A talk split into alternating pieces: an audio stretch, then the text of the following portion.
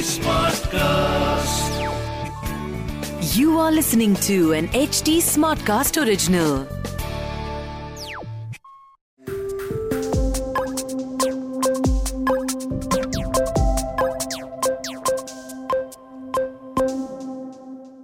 इस एपिसोड को स्टार्ट करने से पहले मुझे आपको सॉरी बोलना है आप पूछोगे, यार, सॉरी क्यों सॉरी इसलिए क्योंकि ये एपिसोड आना तो बहुत पहले चाहिए था बट इसको आने में थोड़ा वक्त लग गया। और ये एपिसोड काफ़ी इंपॉर्टेंट है। एंड नॉर्मली इन्वेस्टिंग के स्टार्टिंग में ही इसको कवर करा जाना चाहिए बट अब चलो, सुबह का भूला शाम को घर आए तो उसे भूला नहीं बोलते। वो खुद पे अप्लाई करते हुए मैं ये एपिसोड को स्टार्ट करता हूँ। तो इस एपिसोड में हम बात करने वाले हैं कवर योर बेसिक्स इससे पहले मैं इसे स्टार्ट करूँ, मैं आपको एक और इंटरेस्टिंग चीज़ बताऊँगा, जो है my investing order of operations मतलब मैं किस तरीके से पैसा इन्वेस्ट करता हूँ, और इसमें कवर योर बेसिक्स भी एक पार्ट है। तो आप बोलोगे, यार, हम क्रिप्टो करेंसी में मस्त इन्वेस्ट कर तो रहे हैं, इसकी क्या नीड है? इसकी नीड है, क्योंकि आपको ये मान के चलना चाहिए कि किसी भी पॉइंट ऑफ़ टाइम पे कोई भी इंसान आपको जो इन्फॉर्मेशन दे रहा है, वो इनकम्प्लीट होती है। क्यों?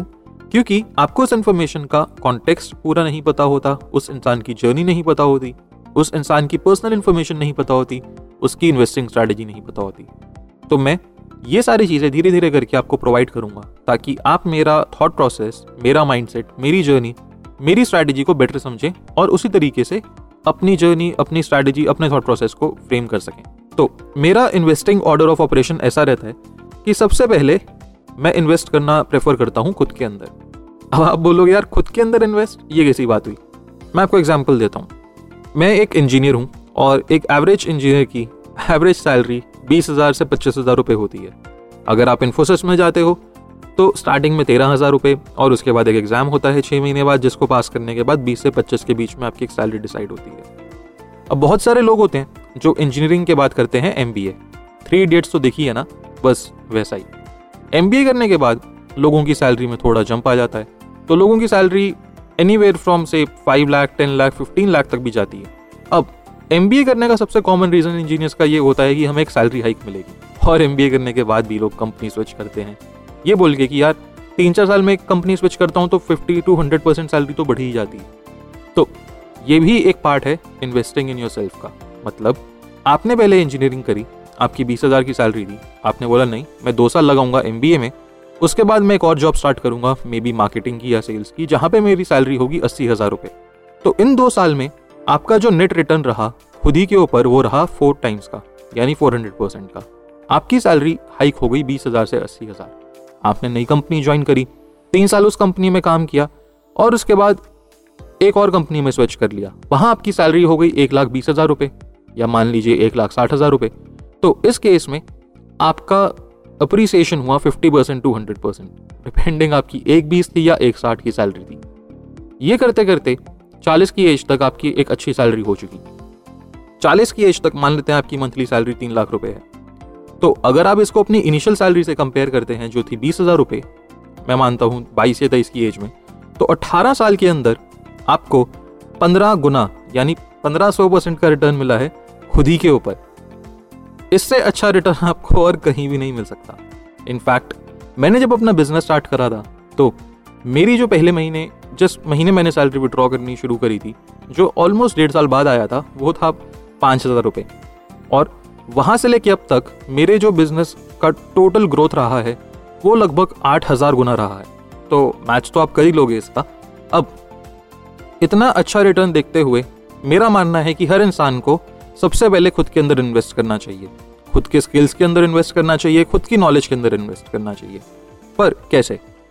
इसका भी एक तरीका है। मेरे को सिस्टम्स बनाने बहुत अच्छे लगते हैं और इसका मेरा बहुत ही सिंपल सिस्टम है। मेरे महीने में जितनी भी इनकम होती है, मान लीजिए मेरी महीने की सैलरी है एक लाख रुपये इसमें मैंने इन्वेस्टिंग के लिए रखा हुआ है सत्तर परसेंट तो इस सत्तर परसेंट का दस परसेंट यानी सात हज़ार रुपये मैं रखूँगा हर महीने अपने सेल्फ एजुकेशन के लिए। और ज़रूरी नहीं है कि मैं हर महीने सात हज़ार रुपये खर्च करूँ। हो सकता है कि मेरे छः महीने तक ये सात हज़ार रुपये मैं अक्यूमुलेट करता रहूँ, मैं बचाता रहूँ और उसके बाद एक दिन कहीं खर्च हो जाए। ये मेरे पैसे मोस्टली खर्च होते हैं। बुक्स के लिए कोर्सेज के लिए प्रोग्राम्स के लिए इवेंट्स अटेंड करने के लिए कोचिंग लेने के लिए मेंटोरशिप लेने के लिए और ना जाने किन किन चीज़ों में। इनफैक्ट मेरा किंडल डिवाइस अभी ख़त्म हो चुका क्योंकि उसमें और बुक्स आ ही नहीं रही। और मैंने कुछ दिन पहले शेयर भी किया था कि मैं बहुत ही ज़्यादा बुक्स पढ़ता हूँ तो अब शायद मेरे को एक नई सब्सक्रिप्शन लेनी पड़ेगी। तो मेरी जो सबसे पहली इन्वेस्टिंग होती है, वो खुद के अंदर होती है। ये जो टेन परसेंट रूल है, ये मैंने एक अपने बहुत ही डियर फ्रेंड से सीखा और उन्होंने मेरे को बोला कि यार, दस परसेंट हमेशा अपनी इनकम सेव कर खुद के अंदर इन्वेस्ट करने के लिए। तो पहली जगह तो मेरा यहाँ पैसा जाता है और इसके साथ साथ मैं अपना टाइम इन्वेस्ट करता हूँ हाई स्किल्स के लिए।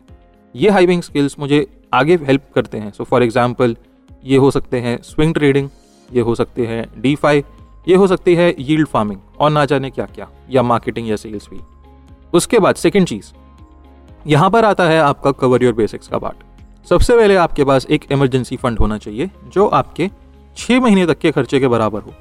अब इसमें भी कई कई टाइप्स होते हैं। मान लीजिए आपकी फैमिली में आपके ऊपर कोई डिपेंडेंट नहीं है, यानी आपके पेरेंट्स अपनी सैलरी से अपना खर्चा चला लेते हैं तो आपका छः महीने का इमरजेंसी फंड आपके एक्सपेंस के बराबर होना चाहिए। यानी अगर आपका महीने का एक्सपेंस तीस हज़ार रुपये है तो आप क्रिप्टो में इन्वेस्ट करें, उससे पहले आपके पास एक लाख अस्सी हज़ार रुपये एक इमरजेंसी फंड में होने चाहिए। ये इमरजेंसी फंड को आप किसी लिक्विड फंड में पार्क कर सकते हैं ताकि आपको वहाँ पे आठ, नौ परसेंट तक का रिटर्न मिले एनुअल और ये रिटर्न इन्फ्लेशन को बीट करे। तो यानी आपका पैसा अपनी पावर लूज नहीं कर रहा। अब आप बोलोगे, यार इन्फ्लेशन क्या होती है? पैसा कैसे मेरा अपनी पावर लूज कर रहा है? तो डोंट वरी यह हम आने वाले एक एपिसोड में बात करेंगे। दूसरी चीज़, जब आपका इमरजेंसी फंड क्रिएट हो चुका उसके बाद आपको लेनी है एक हेल्थ इंश्योरेंस और एक लाइफ इंश्योरेंस हेल्थ इंश्योरेंस आप जितनी जल्दी लेंगे, आपका उतना कम प्रीमियम जाएगा. मेरी एक हेल्थ इंश्योरेंस का जो साल का प्रीमियम जाता है, वो लगभग साढ़े आठ हज़ार से नौ हज़ार रुपये होता है. और ये हेल्थ इंश्योरेंस आप किसी भी अच्छी कंपनी से ले सकते हैं. मैं पर्सनली स्टार हेल्थ यूज़ करता हूँ एंड अगेन ये उनके लिए कोई अफिलिएशन नहीं है, ये कोई पेड प्रमोशन नहीं है बट जो मैं यूज़ करता हूँ, वो मैं आपको बता रहा हूँ. इसके साथ आपको चाहिए एक लाइफ इंश्योरेंस और लाइफ इंश्योरेंस में आपको फोकस करना है टर्म कवर के ऊपर। तो लाइफ इंश्योरेंस मेरी एक सिंपल एलआईसी की पॉलिसी है, जहाँ पे मैं टर्म कवर के ऊपर फोकस करता हूँ। टर्म कवर इसमें की पॉइंट है, आपको और किसी टाइप के इंश्योरेंस की नीड नहीं है। अब आपकी अगर इंश्योरेंसेस भी हो चुकी, उसके बाद आपको चाहिए एक पैसिव इंडेक्स फंड अब पैसिव इंडेक्स फंड का क्या मतलब है? ये पैसिव इंडेक्स फंड आपके इंडिया के टॉप 50 कंपनीज़ में नॉर्मली इन्वेस्ट करता है। यानी ये एक म्यूचुअल फंड है। जो इंडिया के टॉप 50 कंपनीज़ में आपका पैसा इक्वली इन्वेस्ट कर रहा है। यानी अगर आप महीने के हज़ार रुपये इस फंड में डालते हैं तो आपके हर कंपनी में बीस बीस रुपये जाते हैं। इसके लिए मैं पर्सनली यूज़ करता हूँ यूटीआई का म्यूचुअल फंड और यहाँ से आपकी इंडेक्स पैसिव इन्वेस्टिंग स्टार्ट हो जाती है। अब कुछ लोग होते हैं जो बोलते हैं, यार, हमें खाली इंडियन मार्केट का नहीं, हमें बाहर की मार्केट का भी एक्सपोजर चाहिए। तो वो लोग S N P five hundred अगर आप यूएस मार्केट में इन्वेस्ट करना चाहते हैं, वहाँ पे फोकस कर सकते हैं। S N P five hundred पे फोकस करते करते आपको यूएस मार्केट का भी एक्सपोजर मिल जाएगा और उसके लिए भी आप एक इंडेक्स पैसिव फंड यूज़ कर सकते हैं। जब भी आप कोई इंडेक्स पैसिव फंड यूज़ करते हैं, वहाँ पे आपको डायरेक्ट ग्रोथ का ऑप्शन चूज़ करना चाहिए। अब, आपके म्यूचुअल फंड्स भी यहाँ पे सेट हो चुके जो आखिरी चीज़ बचती है इन्वेस्टिंग ऑर्डर ऑफ़ ऑपरेशन में, वो होती है टैक्स सेविंग जिसके लिए अगेन आप कोई डेट फंड यूज़ कर सकते हैं। जैसे PPF हो गया या NPS हो गया या ई e हो गया। ये सारों में इन्वेस्ट करने के साथ साथ आपको यहाँ पे कुछ टैक्स सेविंग्स वगैरह भी हो जाती हैं। तो मेरा इन्वेस्टिंग ऑफ़ ऑपरेशन नॉर्मली ऐसा रहता है और मेरा फोकस रहता है कि मैं दो चीज़ों का ध्यान रखूँ। पहला, मैं क्रिप्टो पोर्टफोलियो में इन्वेस्ट तो करूँ बट बहुत ज़्यादा मार्केट का एक्सपोजर ना रखूँ। यानी अगर मेरे पास एक लाख रुपए का पोर्टफोलियो है तो मैं फोकस करता हूँ कि मेरा कम से कम पंद्रह बीस परसेंट पोर्टफोलियो क्रिप्टो में रहे, बाकी मेरा सारा डेट फंड और इक्विटी फंड्स में रहे। और अगर आप क्रिप्टो शुरू कर रहे हैं तो आपके लिए एक परसेंट भी काफ़ी हो सकता है। With time and with experience and after spending four five years in the crypto market मेरे को पंद्रह परसेंट तक कंफर्टेबल फील होता है तो मैं इतना ही रखता हूँ।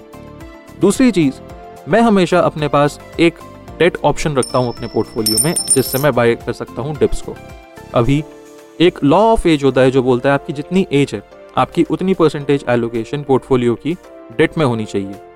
अब मेरी एज अगर 28 है तो मेरा 28 परसेंट पोर्टफोलियो डेट फंड्स में रहता है। यानी 28 परसेंट मेरा डेट फंड में हुआ 15 परसेंट मेरा क्रिप्टो में हुआ तो ये हो गया 43 और बचा हुआ 57 मेरा इक्विटी में हो गया जो मेरे मोस्टली पैसे फंड्स रहते हैं। और 10 परसेंट मेरा रहता है लर्निंग का तो टेक्निकली मेरा 47 परसेंट हुआ इक्विटी के लिए और 10 परसेंट हुआ पैसिव के लिए। 57 नहीं। सो so, इस तरीके से मैं अपनी पूरी की पूरी इन्वेस्टिंग को प्लान करता हूँ। स्किल्स के लिए मैं कोशिश करता हूँ कि मैं हर महीने कोई ना कोई स्किल को अपना बेटर करूँ और उस चीज़ पे फोकस करूँ, चाहे वो रिसर्च हो, चाहे वो डॉक्यूमेंटेशन हो, किसी क्रिप्टो करेंसी मार्केट को सीखने की बात हो।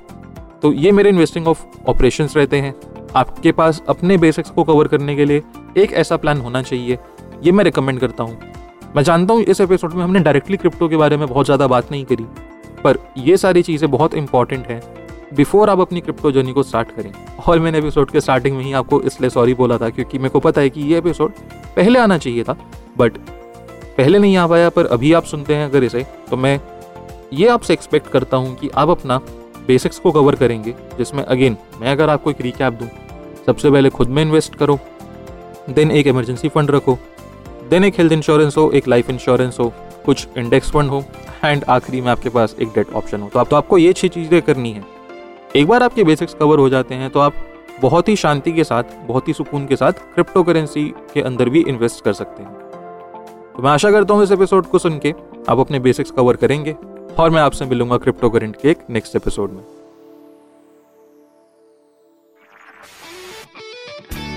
This was an HT Smartcast original. HT Smartcast.